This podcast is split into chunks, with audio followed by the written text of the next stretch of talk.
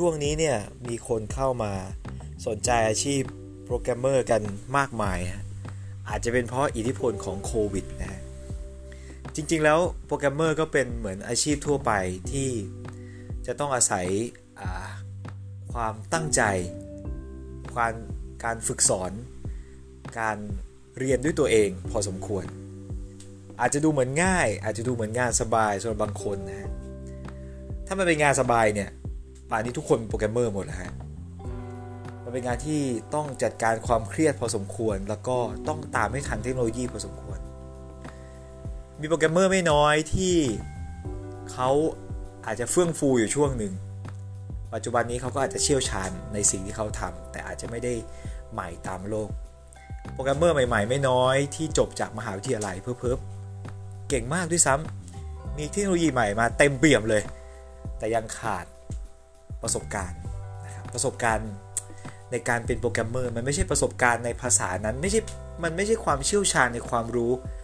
ภาษานั้นอย่างเดียว มันเป็นประสบการณ์จะพูดยังไงดี เป็นเหมือนเป็นเหมือนวินัยเป็นเหมือนการใช้ชีวิตให้เป็นโปรแกรมเมอร์ก็อาจจะต้องเก็บเกี่ยวประสบการณ์ตรงนั้นพอสมควร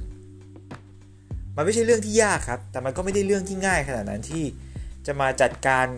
ความเครียดจัดการ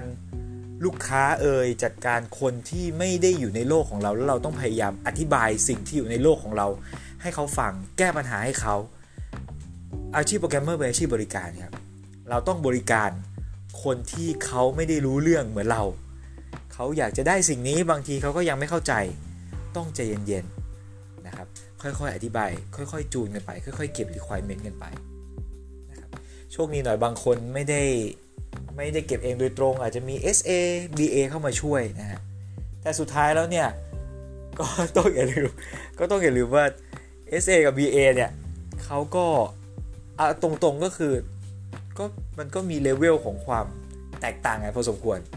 เราต้องพยายามอย่างน้อยเราต้องพยายามคุยให้รู้เรื่องเองได้บ้างนะฮะอย่าไปหันหัวหนีลูกค้าไม่เอานะไม่เอาไม่เอาอย่าหันหัวหนีผมเคยหันหัวหนีลูกค้ามาแล้วฮะ สรุปคือ ก็คุยกันไม่รู้เรื่องฮะก็มันเหมือนการคุยสามต่อ ถ้าใครเคยเห็นในตามที่เขาแซวกันอะว่าแบบไปเก็บวิคอยไม่มาอย่างหนึ่งส่งกระดาษให้คนทั้งหลัง เอ้ย ส่งไอ้คนทั้งหลังมันแปลความอีกอย่างหนึ่งส่งให้คนทั้งหลัง คนทั้งหลังก็แปลอีกอย่างหนึ่งนะครับ โลกจริง ๆ มันเป็นแบบนั้นเลยฮะ ก็ฝากไว้นะครับสำหรับคนที่เข้ามาเป็นโปรแกรมเมอร์ เข้ามาลองได้ ลองได้ถ้าตั้งใจมันเป็นไปได้มันไม่ได้ยากเกินไป แต่ถ้าใครเข้ามาเพราะกระแส ก็ก็ลองดู ผมไม่ได้บอกว่าห้ามนะ ก็ลองดู แล้วก็พยายามรับงาน ถ้าเกิดว่าเข้ามาแล้วยังไม่ไม่แน่ใจตัวเองพยายามรับงานเล็ก ๆ ก่อนนะอย่าเพิ่งไปเอาความรับผิดชอบของคนอื่นเนี่ยมาใส่เยอะ เพราะว่าถ้าเราไม่ได้ไม่ไม่ไม่ได้เหมือนผมที่ทำมา 10-20 ปีละ เราอาจจะเสียความรู้สึก อาจทำให้คนเสียความรู้สึกได้นะ